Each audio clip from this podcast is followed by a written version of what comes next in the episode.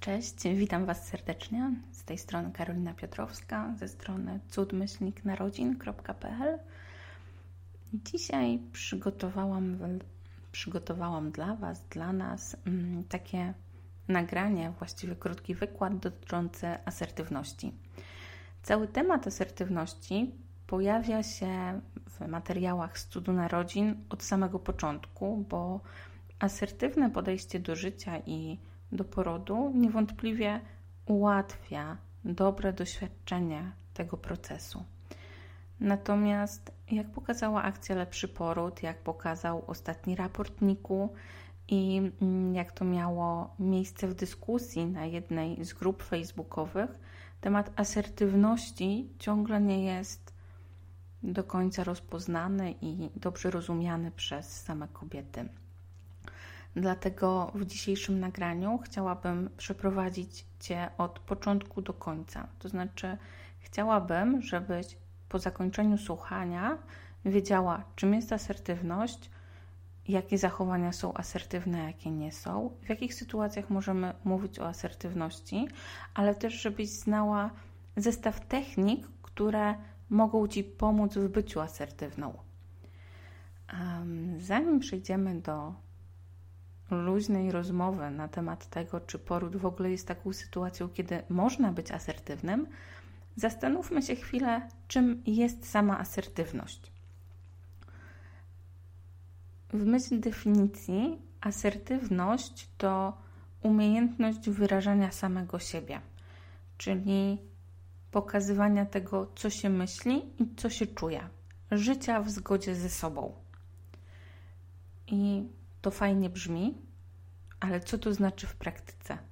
W praktyce oznacza to, że umie się na przykład odmawiać innym, że kiedy ktoś o coś prosi, dajemy sobie prawo do tego, żeby powiedzieć nie. Jeśli nie chcemy, czujemy, że spełnienie tej prośby przekroczyłoby nasze wewnętrzne granice. Bycie asertywnym to znaczy nie bycie pasywnym. Czyli asertywność to jest trochę kontra do zgadzania się na wszystko, ale z drugiej strony asertywność to też nie bycie agresywnym, czyli niewymuszanie swojego zdania na wszystkich dookoła. To takie stanowisko, które mówi: Ja myślę tak i ja robię to, przy czym ty możesz myśleć i robić inaczej. No dobra. To skoro wiemy, czym jest asertywność, to trzeba by było się zapytać, czy w ogóle asertywność w kontekście porodowym jest możliwa. Bo słuchajcie, jeśli ja jestem kobietą rodzącą na sali porodowej, dookoła mnie jest położna, dula, lekarz, to czy my mówimy tutaj o układzie partnerskim? Dlatego, że skoro w asertywności my wyrażamy swoje zdania i opinie, to znaczy, że druga strona je szanuje. Czy rzeczywiście na sali porodowej jest tak, że my jesteśmy w układzie partnerskim i możemy wyrażać swoje myśli i odczucia? Bardzo bym chciała powiedzieć, że tak, dokładnie tak jest i tak być powinno, ale niestety, jak pokazuje akcja Lepszy Poród, jak pokazuje ostatni raportniku, w bardzo wielu przypadkach tak nie jest. To znaczy, zdanie kobiety rodzącej nie jest do końca respektowane. I jest to z jednej strony problem, a z drugiej strony też wiemy, że wiele kobiet nie ma własnego zdania odnośnie tego, jak ma wyglądać poród, i oczekują od lekarzy i od położnych dokładnie tego, że wezmą oni na siebie odpowiedzialność i jasno powiedzą im, co mają robić. Czyli tak naprawdę jesteśmy trochę w konfrontacji. Jest jedna grupa kobiet, która na pewno jest zadowolona z tego, że lekarze, położni mówią konkretnie, co mają robić, na co się trzeba zgodzić, co będzie teraz. Ale są też inne rodzące, które mówią: Nie, ja chcę po mojemu, ja mam inne wyobrażenia. I tutaj przejście, taki przeskok od jednej pacjentki do drugiej może być problematyczne Rozumiecie o co mi chodzi? Jeśli spora grupa kobiet mówi, że nie ma zdania w pewnej kwestii albo w 100% ufa temu, co usłyszało, co się dowiedziało, albo po prostu się zgadza na wszystko, co jest im proponowane, to zmiana perspektywy i przejście do pacjentki, która nagle ma swoje opinie, ma swoje poglądy, może być trudna. Zwłaszcza, że no niestety na studiach medycznych nie uczy się tego, w jaki sposób rozmawiać z człowiekiem. E, z mojej perspektywy, perspektywy psychologa, jest to oczywiście e, pewne niedopatrzenie, bo to jest olbrzymie istotny fragment uprawiania medycyny. Przynajmniej ja tak to widzę, no ale ja nie jestem lekarzem, nie jestem położną, ja jestem psychologiem. Z racji tego, czy sala porodowa jest rzeczywiście miejscem na asertywność. Chciałoby się powiedzieć tak, powinna być. To powinno, to powinno być miejsce, w którym my wszyscy jesteśmy partnerami. Ale tak naprawdę myślę, że nawet poszłabym trochę dalej w drugą stronę. To znaczy, wydaje mi się, że tak właściwie to my wszyscy dookoła rodzącej powinniśmy tam być po to, żeby jej służyć, pomagać, wspierać, respektować to, co mówi i to, czego oczekuje, nawet jeśli w sytuacji samego porodu nie jest w stanie tego zrobić asertywnie, a wyraża swoją wolę na przykład w sposób agresywny czy podniesionym tonem. To sytuacja porodowa jest na tyle specyficzna, że wszyscy dookoła powinni być na to wyczuleni i rozumieć. Czyli chcę trochę przełożyć ciężar odpowiedzialności za stworzenie warunków do bycia asertywnym, do wyrażania swojego zdania i swoich potrzeb na wszystkich ludzi, którzy są dookoła kobiety rodzącej.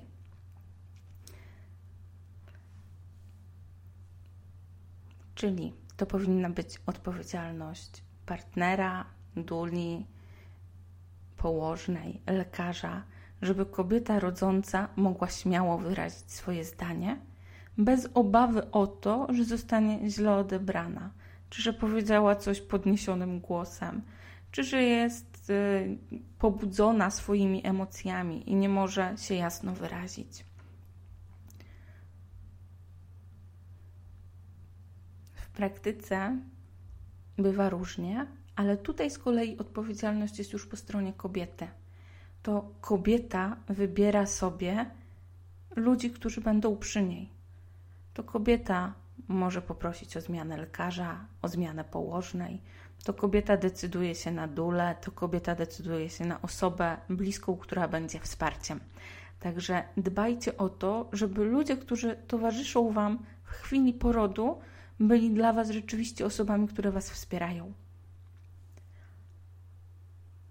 No dobra to skoro mamy już wyjaśnione, czym jest asertywność, skoro ustaliłyśmy już, mm, że ta sytuacja porodowa, czyli sam moment rodzenia, e, rozwierania się szyjki macicy, później e, faza parcia i tak dalej, to nie są idealne sytuacje do tego, żeby zachowywać się asertywnie i raczej wymagają zrozumienia wszystkich ludzi dookoła, przejdźmy trochę do tego, co zrobić, żeby w ogóle wzbudzić w sobie postawę asertywną. Bo skoro sama sytuacja jest wymagająca, to to, co jest we mnie, czyli moja wewnętrzna asertywność i chęć bycia asertywną, powinno być dopracowane do perfekcji, powiedziałabym tak żeby tutaj nie było braków i w trudnej sytuacji mimo wszystko potrafić odnaleźć tą asertywność w sobie. Tak naprawdę mm, wydaje mi się, że takimi kluczowymi elementami asertywności mm, to są takie trzy elementy. Pierwszym z nich jest pewność siebie. Zauważcie, że pewność siebie to jest znowu taki wielki dział, na którym o którym pewnie mogłabym opowiadać Wam przez godzinę albo i dłużej. Natomiast pewność siebie drugiego człowieka widać na pierwszy rzut oka. Jeśli spotykacie jakąś zupełnie obcą osobę, którą widzicie pierwszy raz w życiu, nie potrzebujecie wcale odzywać się do tego człowieka. Już po kilku sekundach wiecie, czy jest to człowiek, który jest pewny siebie, czy nie. Obserwujecie jego mowę ciała. Jeśli rozmawiacie, to tembr głosu, to w jaki sposób podchodzi do Was, podchodzi do innych ludzi. My intuicyjnie wyczuwamy, czy ktoś jest pewny siebie, czy nie. Jeśli jestem pewna siebie i znam swoją wartość, jest mi zdecydowanie łatwiej być asertywną. Drugim ważnym elementem asertywności jest umiejętność wyznaczania granic. Wyznaczanie granic w taki prosty sposób może być rozumiane jako umiejętność używania słowa nie. Natomiast to jest trochę uproszczenie tej sytuacji, dlatego że ja mogę być pewna siebie, mogę tworzyć dobry wizerunek dookoła siebie, tak że ludzie dookoła będą widzieli, że znam swoją wartość. A z drugiej strony mogę mieć takie przekonania na swój temat albo na temat swojej roli, że nie będę w stanie zbudować granic.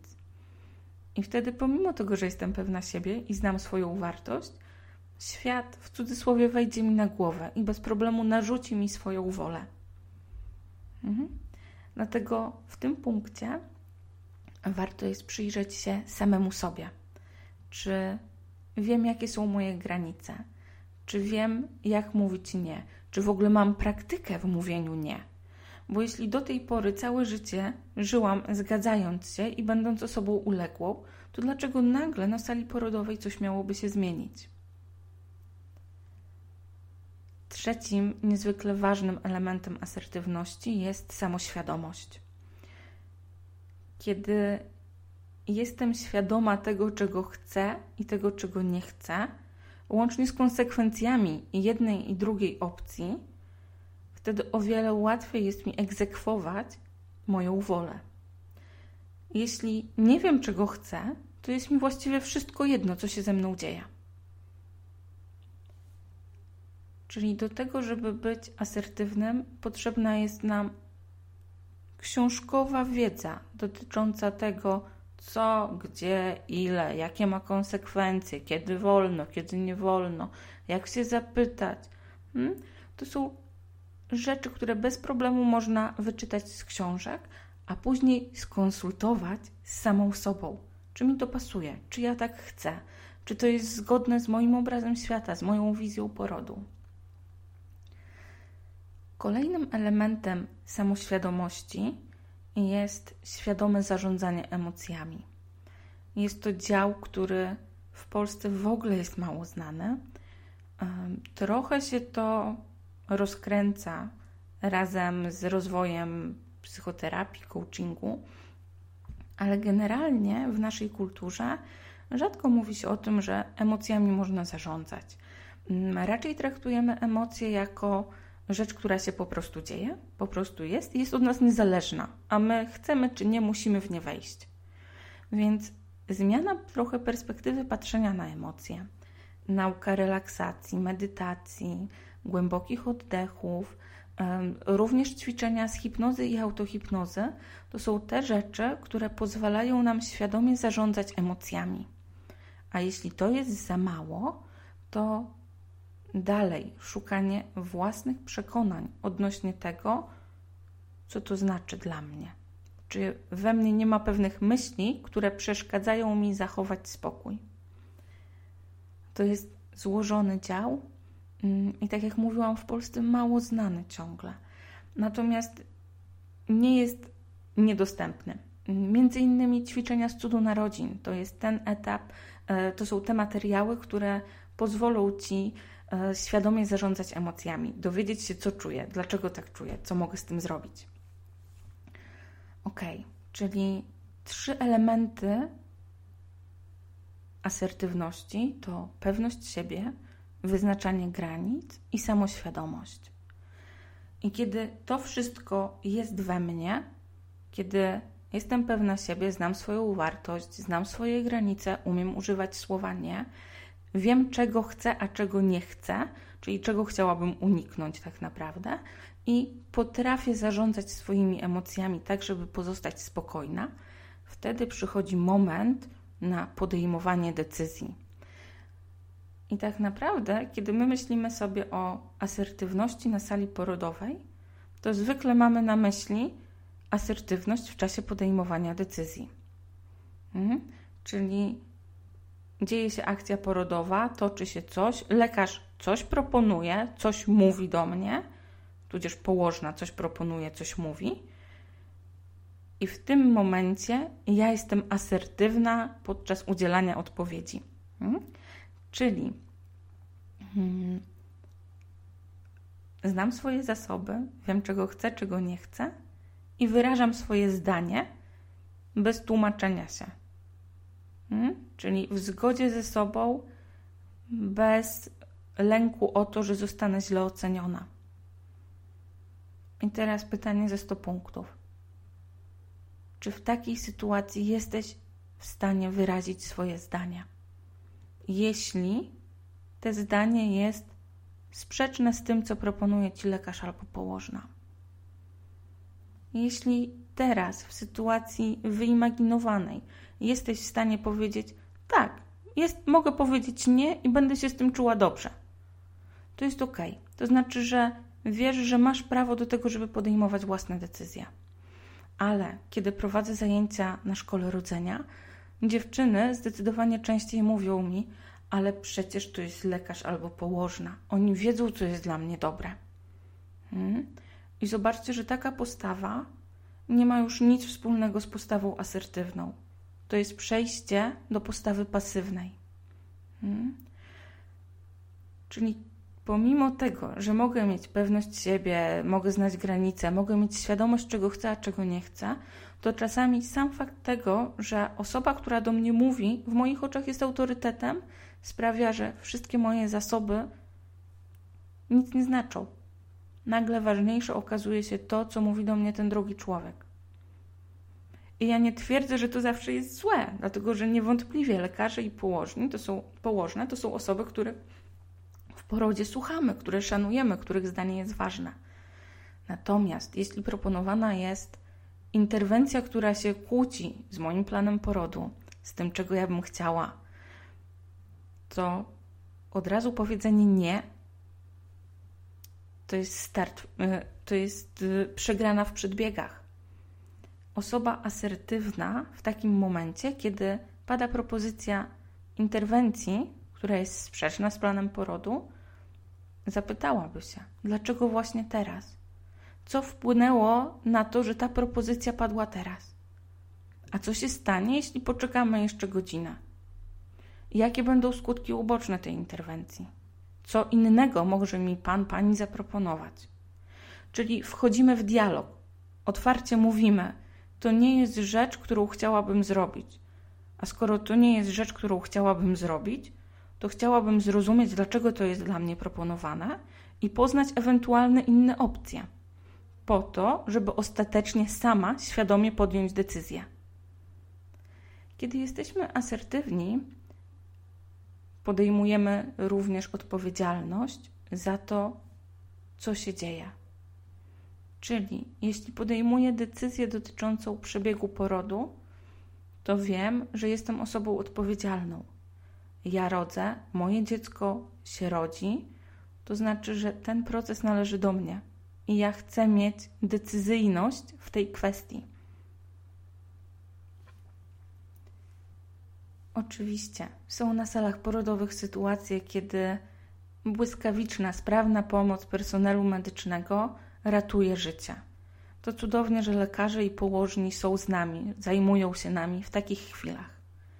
Ale to nie znaczy, że we wszystkich innych sytuacjach mamy rezygnować z własnych oczekiwań czy pragnień. Świadomość tego, że to w moim życiu dzieje się coś ważnego, że ta chwila zostanie ze mną do końca życia – pozwala mi wziąć odpowiedzialność za to, co się dzieje. Jeśli moje emocje są ważne, ja daję sobie do nich prawo, chcę ich doświadczać, chcę być w tym procesie, to wiem, że mam prawo zakomunikować to ludziom, którzy są dookoła mnie. I oni powinni się do tego dostosować. Oczywiście, jeśli mówimy o sytuacji, gdzie mm, zagrożone będzie życie albo zdrowie, lekarze i położni, położne niewątpliwie będą przekonywały do tego, żeby podjąć określone działania. Asertywność nie oznacza tego, że zawsze mówi się nie. Asertywność oznacza to, że chcemy wiedzieć, lepiej rozumieć, mieć szansę na zbadanie tego, jak ja się czuję z taką albo inną decyzją wewnętrznie.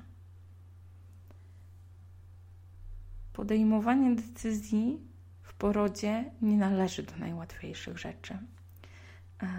Między innymi dlatego, że kobieta rodząca, wiecie, nie jest w 100% skoncentrowana na tym, żeby podejmować decyzje, czy żeby wchodzić w rozmowę albo w dialog. Ona jest tu i teraz w swoim ciele. I tak na dobrą sprawę dla niej najlepiej jest, żeby była w swoim ciele i nie musiała za dużo rozmawiać. Żeby nie włączały jej się te partie mózgu, które są odpowiedzialne za rozmowę. Ona powinna być skupiona na samym procesie. Ale, żeby być asertywnym, musimy się w jakiś sposób komunikować. Żeby wyrazić swoją wolę, musimy się w jakiś sposób komunikować. Nasze rozumienie asertywności w dużej mierze opiera się na technikach komunikacyjnych, co w porodzie stanowi znowu pewne utrudnienia. Mm. Skoro już zaczęłam Wam opowiadać o tych technikach komunikacyjnych, to mimo tego, to mimo tego, że rzeczywiście niektóre mogą być trudne do stosowania w czasie porodu, to jest też kilka, które myślę, że nawet na sali porodowej mogą Wam się przydać. Pierwsza z takich technik to jest metoda zdartej płyty. Wtedy, kiedy decyzja jest podjęta, nie chcecie się na coś zgodzić, albo chcecie, żeby coś się wydarzyło, a otrzymujecie odpowiedź sprzeczną z waszymi oczekiwaniami. Wtedy zamiast wchodzić w dyskusję, cały czas, najlepiej w jednym zdaniu, wyrażacie swoje oczekiwanie. Mm. Szukam teraz w głowie przykładu dla takiej sytuacji. Może ono się tyczyć na przykład dwugodzinnego kontaktu skóra do skóry po porodzie, e, kiedy lekarz w naszej wyimaginowanej sytuacji chce zabrać dziecko do ważenia i mierzenia z dala od mamy. W takiej sytuacji można użyć metody zdartej płyty i po prostu powtarzać. Moje dziecko zostaje na mnie i mamy dwugodzinny kontakt skóra do skóry. Resztę badań może pan pani wykonać po tym czasie. W tej chwili lekarz może przekonywać, ale ja mam obowiązki, muszę coś zrobić, i my zamiast wchodzić w dyskusję, znowu powtarzamy to, co powiedziałyśmy wcześniej. Moje dziecko zostaje na mnie przez pierwsze dwie godziny, mamy kontakt skóra do skóry. Po tym czasie może pan wykonać swoje badania. Mhm. Czyli jeden, zdarta płyta. Druga technika komunikacyjna to jest używanie zdań typu ja. My, rozmawiając z innymi ludźmi, często mamy w zwyczaju używania zdań typu ty. Kiedy człowiek słyszy zdanie typu ty, od razu się najeża. Jest to niezależne od nas, my się po prostu czujemy atakowani, kiedy ktoś do nas tak mówi. Wyobraźcie sobie, mm, gdyby położna przyszła i w połogu i powiedziała wam: Ty teraz musisz iść i zrobić to i to, albo ty źle karmisz. I teraz musisz iść i podać swojemu dziecku mieszankę. Więc jeśli byłyście nastawione na karmienie naturalne i wiecie, że robicie wszystko, co w waszej mocy, żeby to karmienie wyszło, a przychodzi ktoś i wam mówi ty, ty, ty, ty, ty, to w was się wszystko najeża. Jeszcze w zależności od tego, jakie macie podejście do życia, czy bronicie siebie, czy nie, to różne mogą być reakcje, ale generalnie odbiór takich zdań jest przykry. Gdyby ta sama położna przyszła i powiedziała: Słuchaj, niepokoję się i to, co ja czuję, to jest niepokój. Widzę, że starasz się karmić, ale dziecko nie przybiera. Wasz odbiór tego komunikatu założy się, że jest inny. Hmm? Taki komunikat daje możliwość do rozmowy. Znowu, żeby odnieść to do sytuacji stricte porodowej. Wyobraźcie sobie, że jesteście na sali porodowej, rodzicie dziecko i wpada położna i mówi: mm, Ty źle rodzisz. Oprócz ogromnego smutku, który tam się mógł pojawić, e, złości, żalu, macie ochotę jakoś odpowiedzieć. Hmm? I to jest moment potencjalnych konfliktów, przy czym umówmy się, kobieta rodząca nie ma siły ani czasu na to, żeby się z kimkolwiek kłócić. Więc takie zdanie tylko przygniata nas gdzieś wewnętrznie. Gdyby ta sama położna przyszła i powiedziała: Słuchaj, niepokoję się, bo akcja porodowa według mnie postępuje za wolno. Wasz odbiór byłby już inny, chociaż słowa dalej nie są najmilsze. Hmm? Mimo wszystko odbiór takiego komunikatu jest łatwiejszy. Poza tym drzwi zostają otwarte wtedy. Nikt nie jest oceniony, nikt nie jest skrytykowany. Możemy rozmawiać dalej o tym, co chcemy zrobić.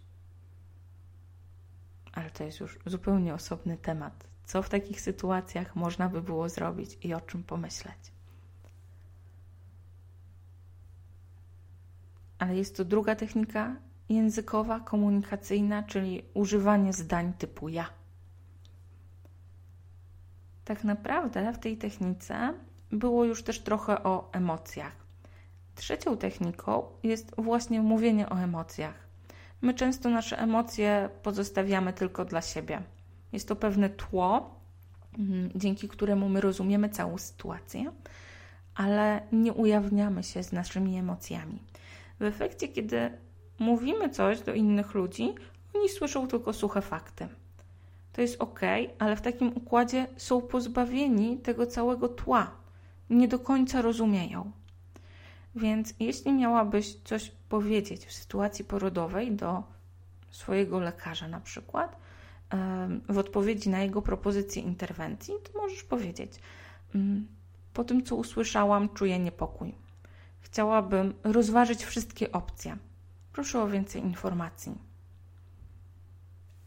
To nie jest odpowiedź ani tak, ani nie na jego propozycję, ale jest to zdanie, które jest asertywne, które pozwala na budowanie dialogu, a w efekcie na podjęcie decyzji. Ostatnią techniką komunikacyjną są prośby.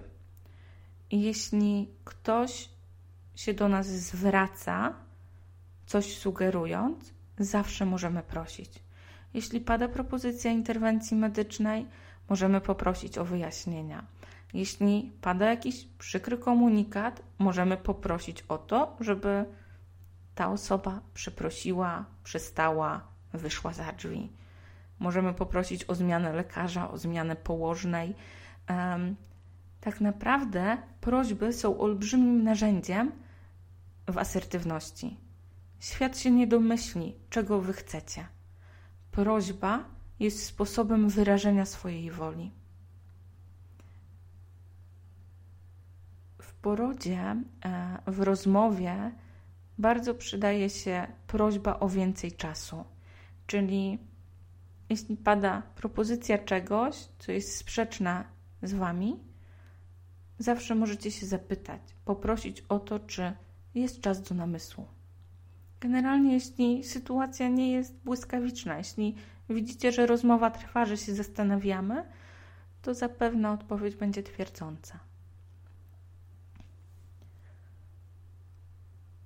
Czyli podsumowując, techniki komunikacyjne. Tak naprawdę są takie cztery główne techniki komunikacyjne, które osoby asertywne chciał, nie chciał, będą ich używały także w czasie rozmowy w porodzie. To jest metoda zdartej płyty, kiedy akceptujemy swoją wolę i czujemy, że nie musimy się z niczego tłumaczyć. Druga to jest używanie zdań, zdań typu ja. Trzecia to jest mówienie o swoich emocjach, a czwarta to są prośby. I wszystko byłoby pięknie. Tylko, że oprócz tego, że mamy pewne narzędzia do stosowania technik komunikacyjnych, są też w nas rzeczy, które przeszkadzają nam w ich stosowaniu. Um, takie główne przeszkody mm, w byciu asertywnym są trzy. Pierwsza z nich to jest lęk. Drugą z nich to jest brak poczucia pewności siebie. A trzecią to są ograniczające przekonania. Tak na dobrą sprawę, ograniczające przekonania są tym, w czym można by było zawrzeć całą resztę. To znaczy, jeśli mam pewne ograniczające przekonania dotyczące porodu, rodzenia, kobiecości, innych ludzi, lekarzy, położnych, to jest znacznie bardziej prawdopodobne, że pojawi się u mnie lęk i stres. Jeśli na przykład y, mam zakodowane w głowie, lekarz ma zawsze rację, jest zdecydowanie mniej prawdopodobne, że wejdę w jakąkolwiek rozmowę, czy będę się pytała o wyjaśnienia tego, co lekarz mi mówi. Jeśli moim przekonaniem jest, że jestem nic nieważna, to nie mam zupełnie poczucia pewności siebie. W takiej sytuacji będzie mi trudno mówić o jakichkolwiek moich potrzebach, czy chęciach, czy wyobrażeniach dotyczących porodu. Jeśli sam poród widzę bardzo negatywnie, jako rzecz, która jest ciężka, trudna i na hasło poród w mojej głowie odpala się skrypt dotyczący horroru, to mój poziom lęku i stresu jest tak wysoki, że nie pozwolę sobie na to, żeby doświadczać spokoju. A bez spokoju nie mam szansy na to, żeby być asertywna. Będę albo uległa, albo agresywna.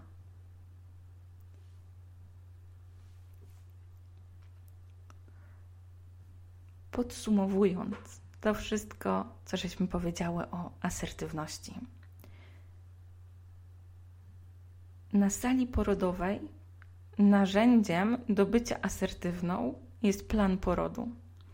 Plan porodu to jest spisana na zimno Twoja wola dotycząca doświadczenia narodzin Twojego dziecka. Tam jest widoczna Twoja pewność siebie, tam są pokazane Twoje granice, tam jest pokazana Twoja samoświadomość tego procesu. Kiedy spiszesz plan porodu, tak naprawdę określisz to, czego chcesz, a czego nie chcesz w tym doświadczeniu. Kolejnym ważnym elementem to jest partner albo osoba wspierająca, która zna i stosuje zasady asertywnej komunikacji.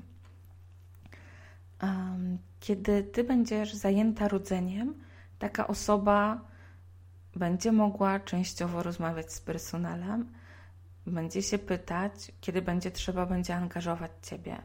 To, co jest ważne, to to, żeby twój partner znał twój plan porodu.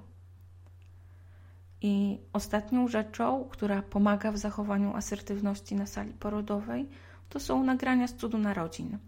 Jest to narzędzie, które ułatwi Ci zachowanie spokoju, zarządzanie emocjami, które już na etapie ciąży pozwoli Ci przetransformować ograniczające przekonania dotyczące aktu rodzenia i macierzyństwa, a dzięki temu będziesz miała więcej wolnej woli, więcej pewności siebie i samoświadomości do wyrażania swoich potrzeb. No dobrze, to myślę, że przekazałam Ci dzisiaj dokładnie to, co chciałam, czyli porozmawiałyśmy o asertywności. Opowiedziałam Ci o tym, że sytuacja porodu no nie do końca jest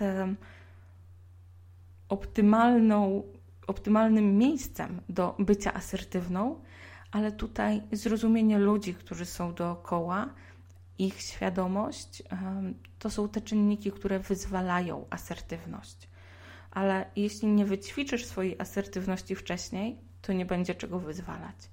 Dlatego już dziś, już teraz wykonaj pierwszy mały krok w kierunku asertywności.